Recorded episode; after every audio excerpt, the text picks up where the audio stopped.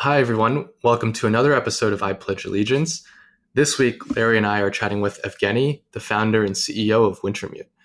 Wintermute is one of the largest and most active market makers in crypto. They make markets in many different products and, and many different protocols and are pretty active across centralized exchanges, decentralized exchanges. And Evgeny has consistently been one of the most interesting and thoughtful, I think, participants in the market that we've spoken to. We've been wanting to chat about just market making and related topics for some time. It's one of those topics where I think lots of people have opinions on and beliefs about, but I think it's fair to say very few people actually understand what market makers are and really what they do and the value they provide. So I think this conversation is really to fundamentally go into like what market makers are and how they work with projects, how they participate in the markets, and also just to talk about Evgeny's opinions on DeFi, on governance, and specific protocols. So, without further ado, welcome, Evgeny. Hi, everyone. Really excited to be here. So, to jump right into it, Evgeny, could you talk a bit about your background and your journey to starting Wintermute? Basically, prior to starting Wintermute, just like a lot of participants in crypto, I was in traditional finance. I was at market making firm called Optiver, which is back then and still is one of the largest market makers in TradFi, trading all kinds of products, stocks, options, futures, like all kinds of derivatives, FX. Basically, at Optiver, I built ETF market making desk from scratch, and as part of it, I got a pretty good glimpse at the like how this legacy infra works, like basically all the exchanges, but also like all the background behind it, all the clearing houses, custodians, basically seeing all the well interesting parts about like how taxes are, how taxes work in different jurisdictions, and kind of seeing, seeing the inefficiencies as well, understanding seeing like two three days settlement cycles, all those kind of things, and it was basically being there for pretty much 10 years helped me to understand okay it's pretty much impossible to reform the system from the inside and it might make sense to just rebuild it from scratch. And that was way before i even got into crypto. And basically once i started looking into crypto i realized okay that new way of thinking that new way of designing financial systems can actually achieve what i want to achieve. And that is basically get rid of all this legacy inefficient middlemen before we get into crypto market making in particular, Evgeny, I'd love to just chat a little about to your point, like legacy market making. How's the market structure look? Is there like 10 big firms that control, I don't know, 95% of the profit share of the industry? Just having a mental model or a skeleton for the traditional market making space would be really helpful for the listeners. You have pretty big firms and all the firms that most of the listeners probably heard about from well from crypto even so, I mean, you have Jump, obviously, DRW, but you have like firms that are not necessarily that much active in crypto, like Optiver or not yet, or Citadel. And I would say it's probably seven, ten really big ones. But then there are like dozens of smaller market makers, which are primarily focused on certain niches, like options, for example, or FX trading, or trading, I don't know, Turkish stocks, for example. There are a lot of those niche market makers. And in general, there are the opportunities are still large enough that it's not a situation where a single market maker would want to get all the markets. Because basically, if you achieve like, I don't know, 80, 90% market share, you're probably going to be screwed one way or another because the whole market will know what your positions are. And it would be pretty easy to make you lose money in a way. So it ends up with, I don't know, five to 10 market makers capturing probably like 90% of all the opportunities and the remaining ones basically looking at certain niches. And something just to double click on that, I've been curious about, I've never had a chance to look into, but if you're a legacy market maker and maybe you're really good in a particular asset class, maybe you're really good at ETFs like Optiver, how does that skill set transfer over to other asset classes? Usually, what transforms best is tech side of things, especially if the, well, for example, what has been a pretty big shift over the last 10, 20 years. And TradFi was the emergence of, well, basically fast links between key financial sectors, like between London and Chicago, for example.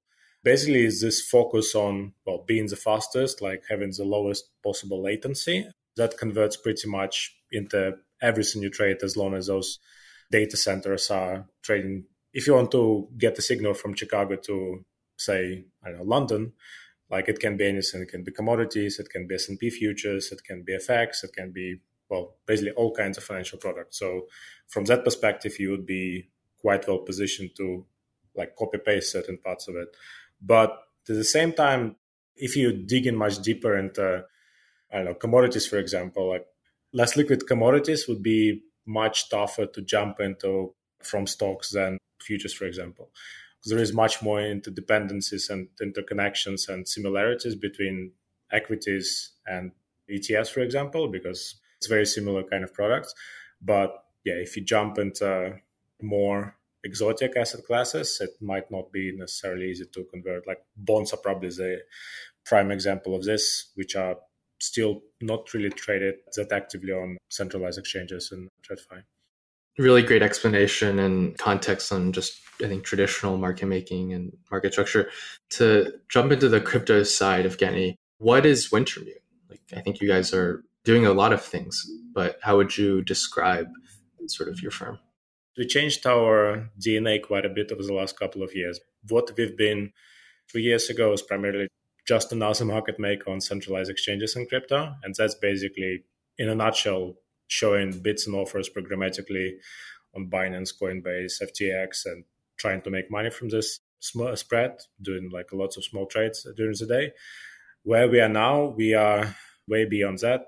We we are very active in DeFi, for example starting with mainnet, obviously, but also expanding to all kinds of L2s like Polygon, like Optimism recent, recently as well. Well, all kinds of side chains like BSC, newer ones like Solana and Terra. That's how we differentiated ourselves quite a bit, especially last year, because we were one of the very few big market makers with ties to centralized exchanges that actually did that. And on top of that, we are doing OTC trading, which fits really well with basically our access to all kinds of tokens, all kinds of markets. On top of that, we are doing venture investments as well, which is something relatively new. It's we've been doing it for the past one and a half years, and I think you see a lot of crypto market makers moving into that direction. The primary reason the deal flow is relatively easy to get, and at the same time, if you are looking at DeFi in particular, there is a pretty big synergy between us investing in the protocol and then try helping to make it successful by virtue of us providing liquidity. And just going back to the early Wintermute days, I remember when we first met Evgeny, it must have been sometime in 2018 or 19, and you were telling me how you were leaving Optiver to start Wintermute. I don't think I remember if you shared the story of like, what was the inspiration to start Wintermute in the first place? Were you trading and market making crypto while at the last firm and you're like, oh, wow, there's a business here? Or was there some other inspiration that kind of came to you? I think it was a combination of factors, really. Like, very basic reason I kind of overstayed my welcome at Optiver for sure. Like, for majority of trading firms, like if you stay there for 10 years, you probably stay there for too long. And I definitely felt like it was time for a new adventure. And at the same time, Optiver transformed quite a bit of the 10 years I've been there. Like there was still a very much late startup vibe when I joined, and it was possible to do a lot of things without much oversight, which can be good and bad. But for me, it was good because, well, as a junior trader, well, you want to experiment, you want to build your own scene, and you want to rise within the company based on that. But basically, what meanwhile Optiver transformed into was a much more safe, much more corporate structure, which basically suited its needs in terms of basically focusing on improving the processes, making small incremental improvements and things it doing, basically being best at what it does, which is options, delta one, like basically all this like very speed critical things, where the latency is very important. But it wasn't necessarily interested in expanding to new areas, crypto in particular. And for me, the crypto was interesting not necessarily just because of volatility. Actually, I wasn't really looking at volatility, but because of the things that I mentioned at the very beginning, that it was just a potential answer to solving those inefficiencies that I observed of my 10 years at Optiver and actually wanted to fix. And I would say I would admit that when I started Wintermute, I wasn't necessarily bought into, well, the whole token saying Bitcoin in particular. Like I was thinking, okay, that's just something fun I can trade with volatility, which far, far exceeds everything that I've traded in TradFi. But I think like five years in, and now it's like almost five years since I started, I actually became a proper crypto maxi. I actually believe this thing can transform a lot of things in this world, not necessarily like just make everyone rich, but actually improve the way everything can be reorganized and also getting rid of certain government functions, getting rid of a lot of middlemen in financial sector. So it's been quite an interesting journey in that regard. It's always interesting to me how you sometimes have founders who, when they start their company, they're really not that bullish on the company or the industry they're in. They're like semi bullish. That's why they started it, but, but not 100% certain of the future. And then as you get employees and revenue and perhaps upside, like the bullishness increases. And so I feel like there's just like narrative in the market. You have to be 100% certain when you start a company of what you're going to do. But the reality is, people sometimes just don't know and they get increasingly bullish as the team grows and their dependencies grow and the market grows. It really is a fascinating thing to see. Yeah, to me, it's like, I'll tell you even more.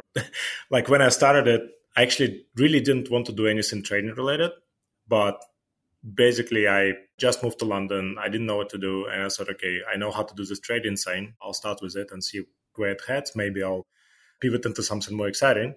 But yeah, as I started hiring people, as I did like a few funding rounds, and as we started growing, I actually understood, okay, well, first of all, I started enjoying this trading scene again.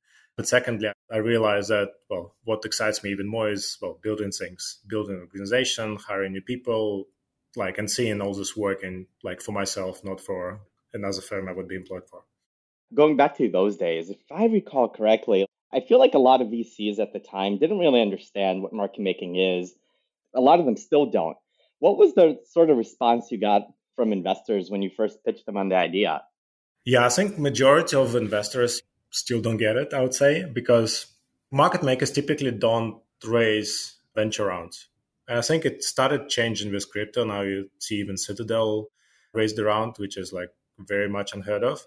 But if you look at market makers and TradFi, half of them are structured like funds and another half structured like prop trading. Well, roughly, maybe it's like 60 40, I don't know. But all the prop trading firms, like they don't need equity funding because they, well, typically they either just have their own money to start with and then they just team up with a prime broker and basically get funding from them.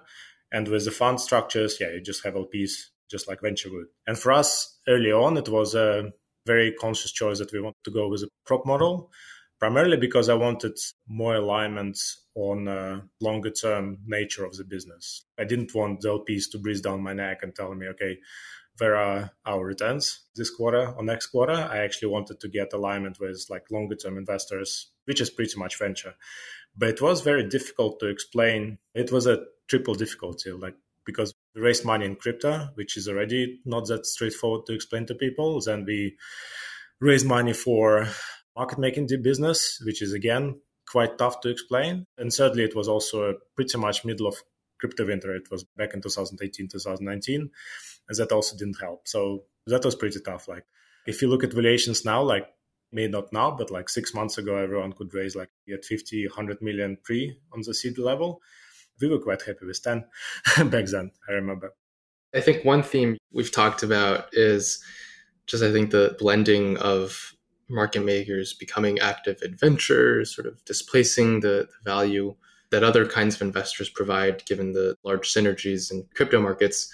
You also mentioned how Citadel took an outside venture funding itself, similar to you guys. Why do you think Citadel took outside funding? What are your general thoughts on just like the future of early stage investing. It doesn't feel like it's enough to just be like a generalized venture investor at this point. To be honest, I was quite puzzled when it happened. In hindsight, it makes a bit more sense. And to me, the most logical explanation I see to the Citadel raising money is just them seeing how overheated the market was and just selling their equity at the high. My guess would be it was just like a not really investment and alignment decision, but just a trading decision we have our own Citadel stock.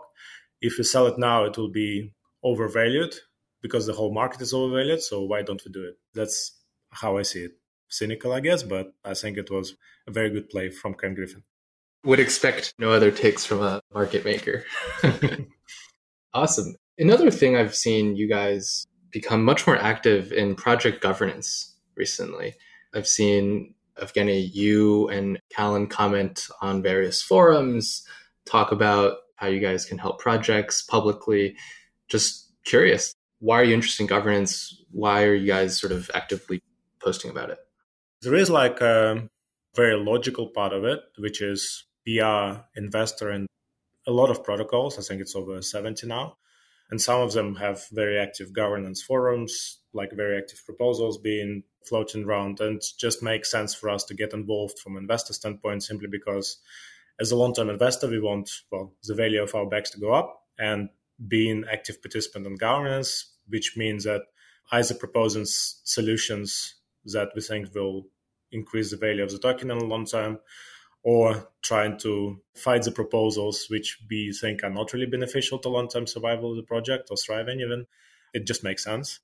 At the same time, basically on the brand side and like the value side of Wintermute itself, we want to position ourselves basically as a firm that wants the longer term survival of our ecosystem, not just to squeeze every last penny from every bull cycle, but actually make the whole experiment succeed. And so we kind of see it as an interesting exercise to get more involved on the governance level, even with protocols that we are not necessarily invested with or that we wouldn't get that much economic benefit from, but hopefully to get it developing in a different direction. Because currently, I personally believe that most of the governance systems in DeFi are currently not working that well and I think like we can talk a lot more and get much more into detail. But in a nutshell, it's either pseudo governance where token holders can in theory vote, but you have I don't know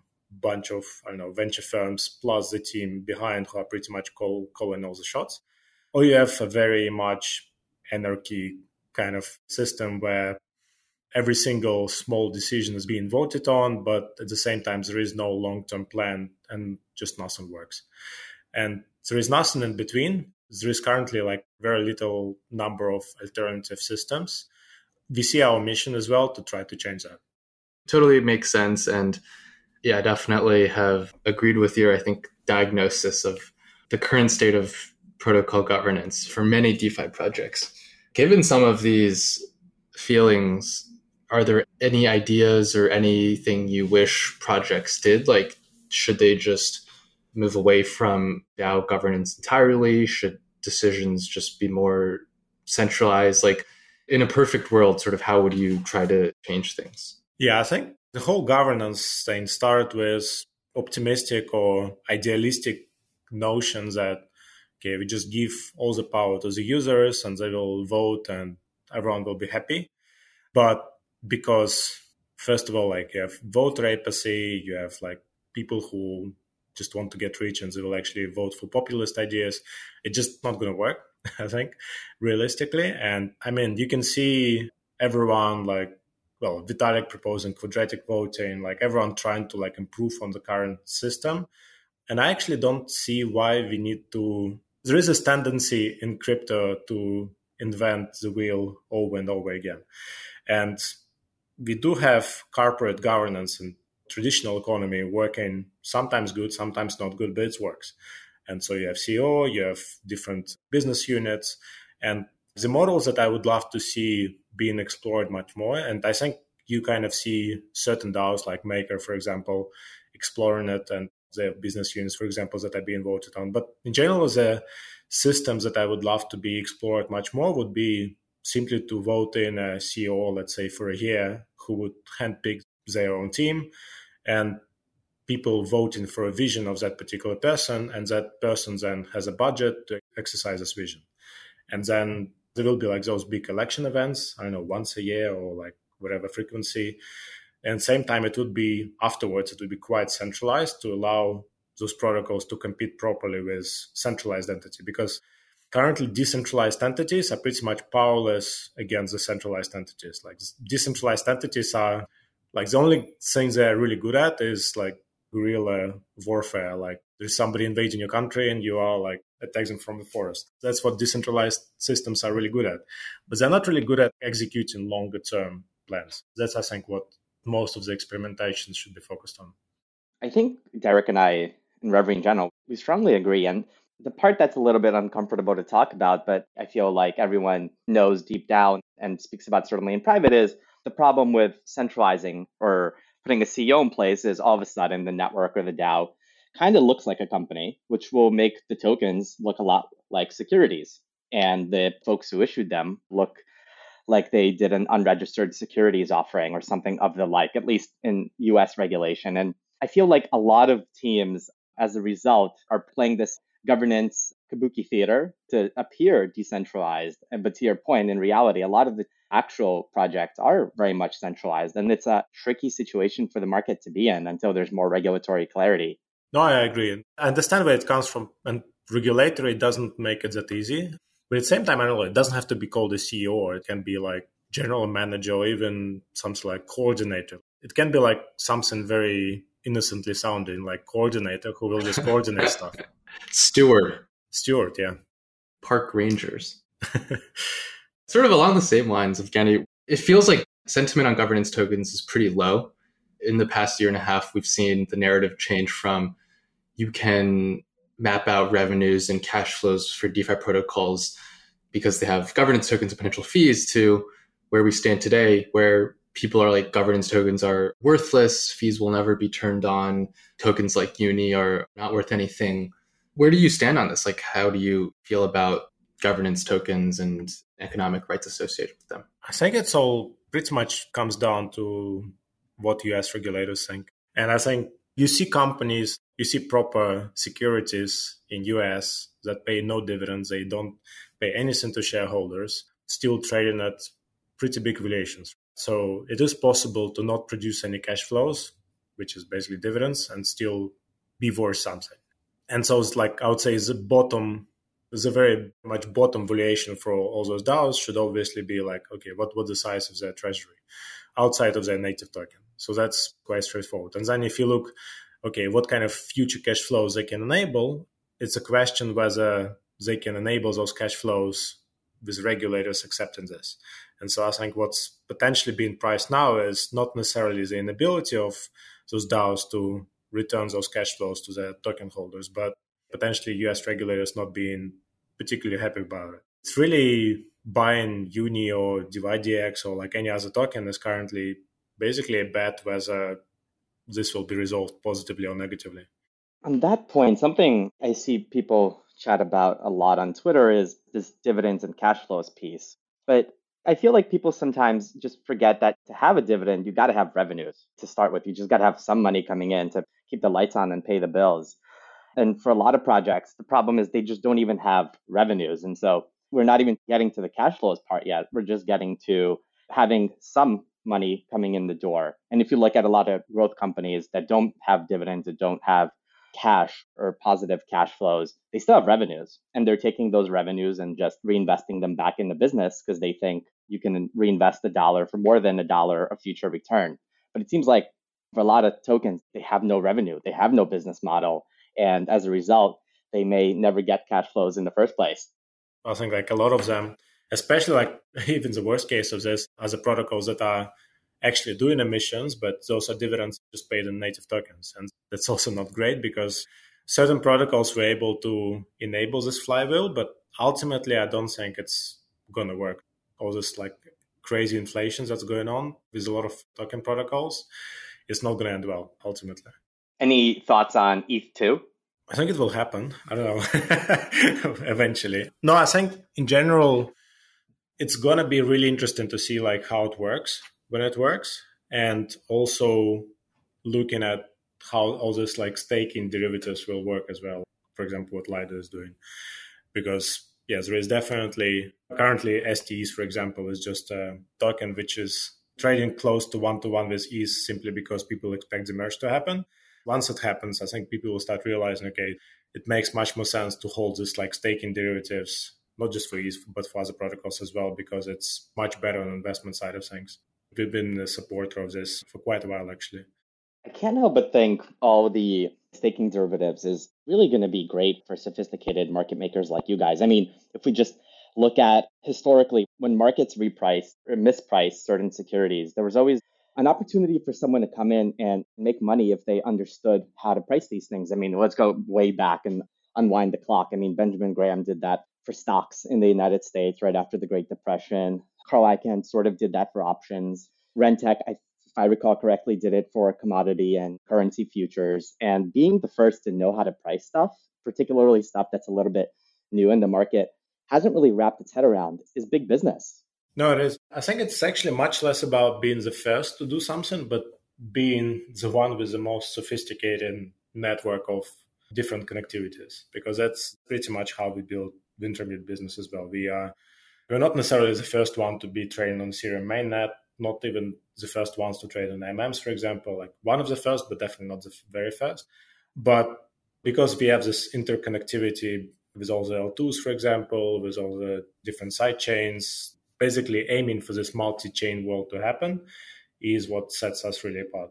And just to spend a bit more time on Wintermute's capabilities and the way that you guys work with projects, like I think there's a fair amount of crypto founders and operators that listen to this podcast, when should projects begin thinking about working with market makers? When does it make sense? There's obviously many different ways that that collaboration can look like, but what sort of advice would you give to them? I think first of all, it depends on the nature of the protocol. Like if it's a DEX, it definitely makes sense to start talking to market makers very early on, already at the seed investment stage, just because you involve one, two, or three market makers as a seed investors with an idea that they effectively start providing liquidity on your DEX when the time comes. That just makes sense. But a bit later on, like let's say you haven't involved any of them, or maybe they haven't integrated yet, at some point you do have a token. And then it might make sense to, if you get listed on Coinbase, for example, Coinbase is not going to list you if you don't have a market maker attached. Some protocols can say, okay, we don't really care if we get listed on exchange. I think it's actually totally fine.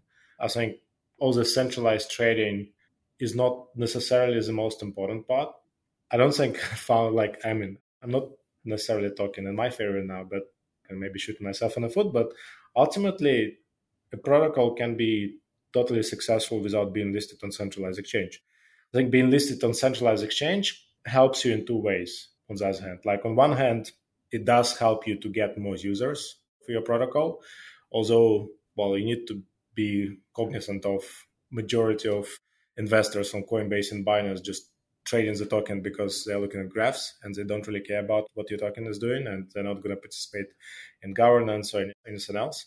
But on the other hand, it's also about potentially having access to cheaper cost of capital. And what I mean by that is obviously if you get listed on Binance or Coinbase, your token price will go up this effect is much smaller now compared to where it used to be, but it's still there. And basically, if you are listed on a proper centralized exchange or more than one, it will be much easier for you, for example, to do a I don't know strategic round, OTC round, for example, because it can potentially attract much bigger range of investors who will know, okay, I will buy this token with I don't know two year lock or something, and two years later I can still sell it on Binance or Coinbase. That's a value proposition that is pretty clear. But it should be really clear to every founder like why they engage market makers and like why do you want to get listed on centralized exchanges like what is the end goal? It cannot be just i don't know because i want price of my token to go up because ultimately it doesn't really matter. Like your token will go up if your protocol is good ultimately. And your protocol is good if you have a good product if you generate cash flows if your community is good like a bunch of those really important factors. And We've seen a lot of protocols being listed on centralized exchanges with either no product or really bad one. And ultimately, not only you don't succeed, you also burn a lot of potential goodwill with the market as well. If you list before you have something decent in stock. Without naming names, but we've seen uh, like a whole range of protocols on certain blockchains, like certain L1s being like this, and a lot of investor trust being lost because of that. So I think yeah, involving market makers to get listed on centralized exchange can be good, but you need to think about it. And the way it works with us and with other market makers is we will create this value for you, we'll make the listing successful, but ultimately you want to get more from this than just like us being there on like first week of listing. You want to engage those market makers in a much broader set of services, for example, be it doing all kinds of OTC services for protocols, for treasuries, for employees even. They are very open. That's how we differentiate compared to us market makers to do more complex deals. We are quite open to, for example, providing liquidity on the DEX, for which token we are market makers for. We are very open to be part of a strategic round, for example, or for example, providing liquidity on L2s if your protocol is moving like moving to another chain. So that's how we differentiate and kind of goes back to this idea of ours that we want to be very much interconnected in the multi-chain world. And if we are, then we can provide this benefit not just on centralized exchanges, but on all the DEXs as well. And that's I think going forward is much more important than just a Binance listing. Could not agree more with pretty much everything you've said. I mean, when I see teams super focused at the early stage, like pre-launch on on liquidity for their token and listings. I mean, that's a huge red flag. Instead of focusing on fundamentals and have the price and listings take care of itself. But to your point, some projects do get that positive feedback loop from liquidity and the token price, and it's something they do focus on and view as a leading indicator of fundamentals. But a lot of founders, in my experience, they're like, okay, well, we decided we want to get a market making deal. And they go to all the market makers, maybe Wintermute and some others who I won't name on the show to make you guys look really good. And all the market making agreements, all the contracts, they're all super different. And founders get really confused as to how to actually structure these deals. How does Wintermute structure contracts if you do have a standard? And how do you think founders should even think about pricing these contracts? Yeah, pricing is always tough because, well, okay, first, like the way we, we structure those is very similar to all the pretty much most of the major players currently. So it usually comes as well, it's basically a loan. And this loan typically comes with an option. And this option is about, let's say I borrow a million tokens from you.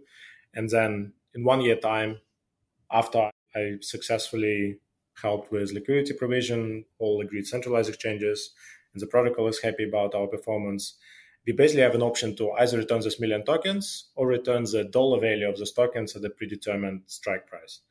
And the strike price is usually one of the main negotiation points between us and the protocol. And we typically set this above the price where it's trading because otherwise we have a very unhealthy incentive to just sell it all, or at least a big part of it, which we don't necessarily do because otherwise we wouldn't be able to provide liquidity in. But if you deal with more than one market maker, it definitely doesn't make sense to give them unhealthy incentives, let's put it like this, because at the end of the day, everyone is here to make money and you need to be cognizant that all the market makers have to make money.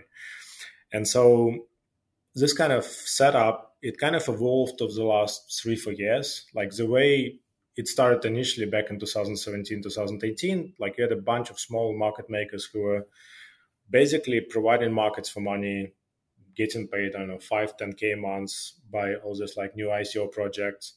And the idea was they would effectively ask the protocol to transfer their native tokens and whatever counter tokens like USDT or ETH or BTC to the centralized exchange account. And then those small market makers would connect to it using the API keys provided by the protocol and market make sort of on their behalf, which I think was a pretty dangerous kind of setup because you open up yourself all kinds of manipulation. I'm not saying like all market makers did it, but I'm pretty sure at least some of them did.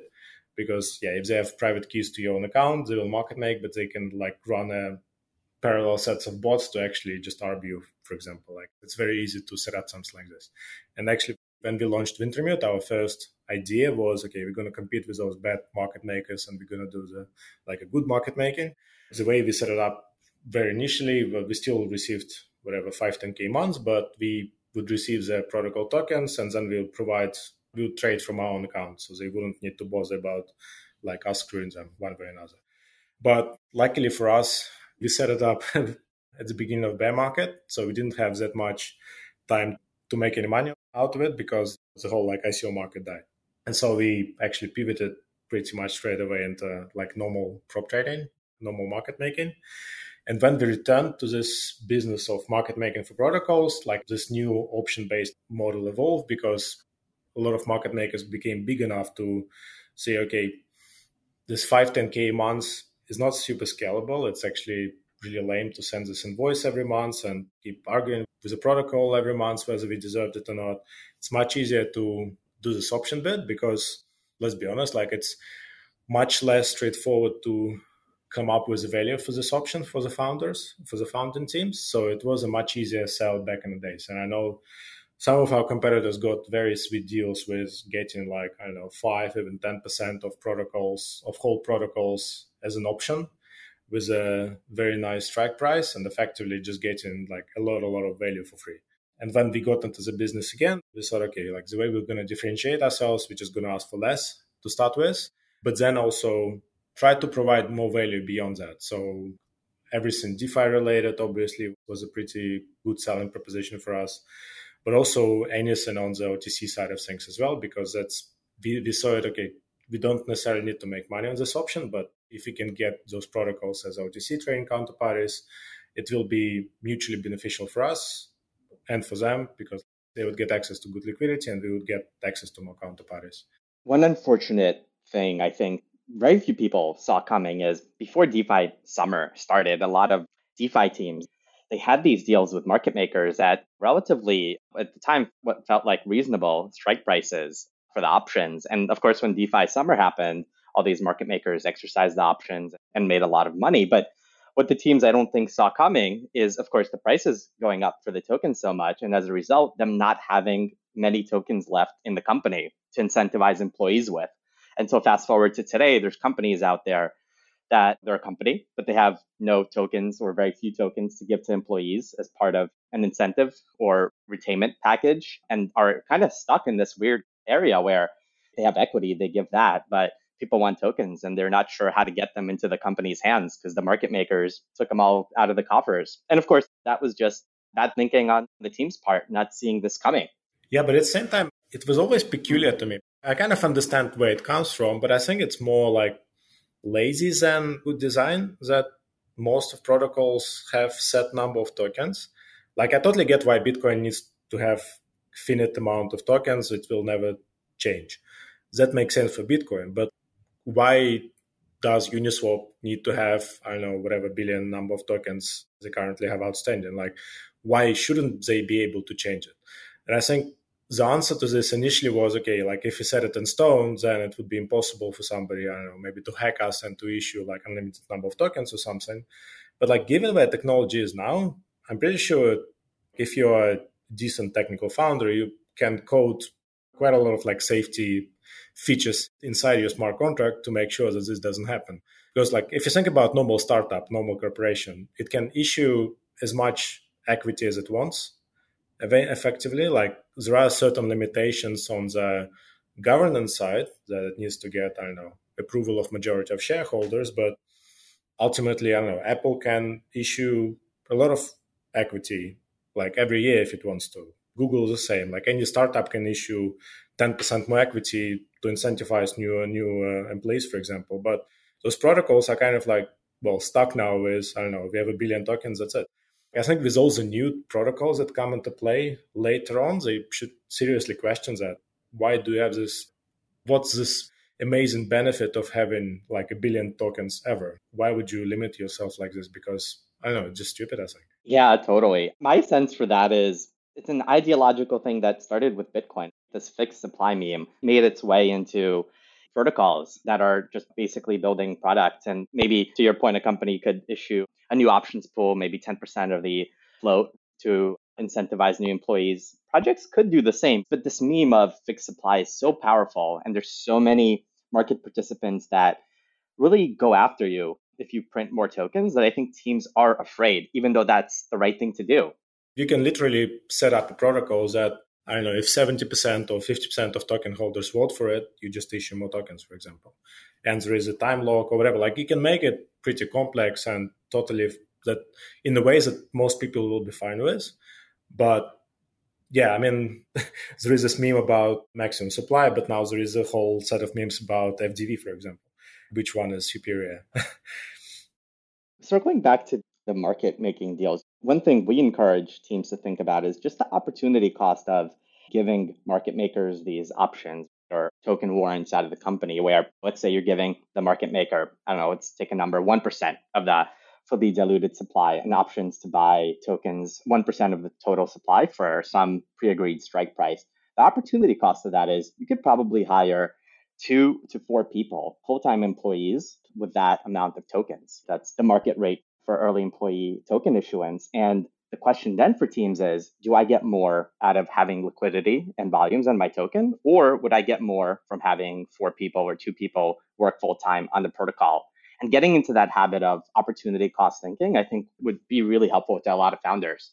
Oh, I agree. And I think ultimately the founders should question themselves because the reason most people hire market makers at the moment is just to get listed on centralized exchanges. And they should ultimately ask themselves, is it worth it for us? or we can just wait and because ultimately once you become really successful i don't know Aave or uni they don't need a market maker now not like they don't if they wouldn't be listed now they would just get listed automatically and you actually see a lot of high profile protocols being listed pretty much right away like like you look at optimism for example they still needed the market maker obviously but it's much easier for them to get listed than for seed level protocols that nobody heard of. But then it's a big question why would the seed level protocols that nobody heard of would get listed right away? So like maybe it makes sense to build something to yeah, like you said, invest into like three, four new employees, and then instead of giving away one or two percent of your tokens, you end up giving away, I don't know, half percent or less. Because ultimately, as a market maker, what we need, we need certain dollar value. If your protocol, for example, has a 100 million market cap, we need at least a couple of million dollars worth of tokens to market make on a few exchange, few centralized exchanges, which means that you need to give us like two, three percent of outstanding tokens. If your protocol market cap is a billion, we might need more because you probably get listed on more exchanges, but you will end up with I don't know half percent dilution, for example. So it scales quite well. To your point, I think it would make sense for protocol to grow a bit first, and then to start looking at centralized exchange listings. The main reason I would say to look for centralized exchange listings sooner than later is if you just want to have access to cheap, better liquidity if you want to finance your operations going forward. Because, yeah, you can give your employees tokens, but yeah, if they don't have anywhere to cash them out, or like if there is just a lonely Uniswap pool which can tank the token price by 50% if somebody cashes out the salary, it's not really great. As far as shopping for market making services, so if you're a founder and you're evaluating which firm to go with, what are the purchasing criteria you think founders should look to when they're looking at these deals, assuming all of the terms are constant? If all the financial terms are constant, I think you probably want to look at whoever can provide more like additional services or more additional like alignment and ultimately who you just like working with, I guess because you will stick with those market makers for like six to 12 months. You will occasionally talk to them.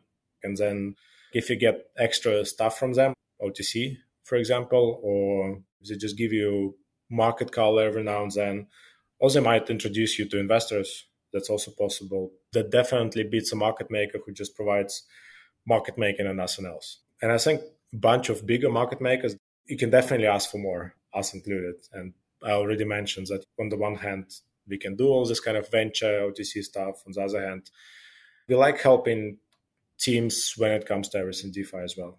On the topic of DeFi, I think I would say it feels again like sentiment on DeFi isn't super high right now.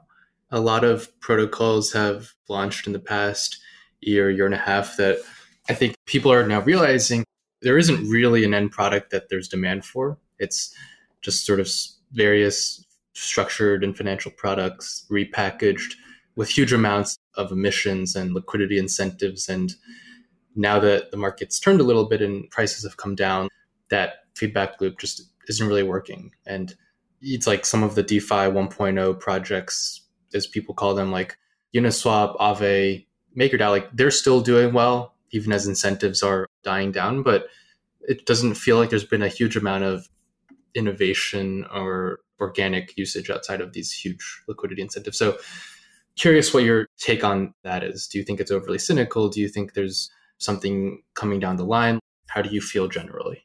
Well, starting with cynical part, I think this correction makes sense in a way that it's true that number of actual real world users for DeFi is not huge. It's not like we're not talking about millions. I mean, maybe we're talking about a million or more when it comes to Binance Smart Chain, and simply because of well the user base of Binance. But if you're talking about Ethereum mainnet, I don't think it's in millions really. It's a lot of wallets, but it's not necessarily millions of people trading there. And that kind of reckoning has been in the works for quite some time. But in a less cynical way, it's not only DeFi that is getting punished, it's pretty much everyone that's getting punished. If you look at all growth stocks everywhere in the world, even the ones with, with like, well, normal products like, well, I'm not even talking about Peloton, but like if you look at Netflix, for example, it got punished pretty hard. We all use and love Netflix. Well, me at least. So you kind of see this correction pretty much everywhere. I think it's much more macro driven than not. And I think the protocols that will survive are the ones that been there building in the trenches in 2019, 2020, and maybe before that, and that survived. And I think like all the really, really new stuff, on one hand, it's kind of unfortunate they have like a lot of those protocols have massive war chests. So probably they will become this like mini, without naming names, but like a zombie protocols with just huge treasuries trying to come up with something, but ultimately just dying. Really interesting dynamic for me, I think, if this bear market continues and if the macro continues, would be to see some consolidation in the space as well. Because on one hand, you have a lot of protocols with pretty huge treasuries, but not necessarily an exciting product, or maybe they just like stuck. On the other hand, you have a bunch of teams with pretty either good developers or really interesting protocols, but maybe not enough users and definitely not enough gold in the coffers to survive them for the next six, 12 months. And it just makes sense for the wealthy ones to consume the dying ones or like the ones that are going bankrupt. And so this consolidation will be quite interesting to observe. While on the topic of DeFi, we have the perfect guest to ask a question. A hot topic, I would say, on Twitter, which is how do you feel about AMMs versus central limit order book exchanges? My opinion didn't really change over the last couple of years. Basically, I still think it's kind of a dead end in terms of just how it works, simply because you cannot fully replicate a proper market maker by such a simple like three letter formula basically. I think and even UniV3 it's still it's just like too crude to for market makers. Like we actually are using it. We tried to use it as a market maker and well it's impossible to use on mainnet because of the gas fees. It's basically really pain to run them in low fee environment like optimism for example because it's just too small number of parameters to play with. Really proper market making strategies are way more complicated than a three letter formula or even UniV3.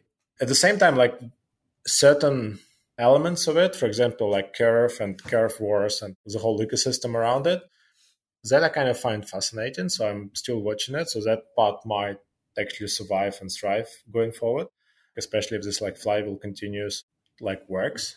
But basically, having AMM model with two risk assets which are not correlated at all against each other, I'm not very bullish on that. As a non expert on this stuff, it is interesting to me how there's smart people on sort of both sides who know what they're talking about, who fundamentally disagree on the future of AMMs versus CLOBs. And I'm closer to you if someone were to put a gun to my head, but nonetheless, it is interesting to see how people who do understand the trade offs do differ in opinion. No, totally. And we see like whole academic papers and all kinds of venture firms back in one thing and another. Yeah, it's it's really interesting. Yeah, like, but the whole AMM idea is it's in reality like the most straightforward market making algorithm anyone who wants to do market making comes up with and they basically like do it and then they keep improving it and then like if they're successful they build something decent and AMMs are kind of just like stuck there. Most basic market making algorithms uh, they can be. That's what I find weird. Last question from me is what are your thoughts on airdrops as a concept? I think it's just as a reminder, historically, airdrops haven't actually been very useful or honestly good for most protocols. I think it's only in the last year and a half, starting with Uniswap that projects have started to use them, and now everyone's doing them as a way to distribute tokens. They're innovating on the model, more targeted airdrops, filtering out folks so to prevent against Sybils. But I don't know, it kind of feels like airdrops have become normalized, and no matter how much you try to protect against people gaming the system, it will just be a never ending losing battle. Again, just look at Optimism as an example. I think there there's some mistakes made in the airdrop, but the amount of, I think, anger towards optimism for still giving free assets to users, I think is pretty surprising in some ways. So just curious, like I wouldn't be surprised if in a year or two airdrops were no longer popular. I've been fascinated by that for some time actually on both sides. On one hand, I'm really fascinated by the people who are pissed off they didn't get free money. That to me is continuously like very, very strange. You get free money, you're not happy. You get too little of that, you're not happy. You didn't get, you're not happy. Like it's impossible to please everyone. If you get a lot of it, you'll be happy, but you're probably going to sell because as a normal person and you suddenly get, I don't know, 20K dollars on your account, you probably will cash out some of it. And from protocol level, I'm not necessarily sure what it accomplishes. Yes, like you do create this user base, but it's all like you basically try to incentivize people who used your products, you want to like give them something. But then why not just do it transparently right away? And obviously, like if you do it transparently right away, you might end up with DYDX where every now and then there is some exceptional amount of trading just because people are trying to farm those rewards.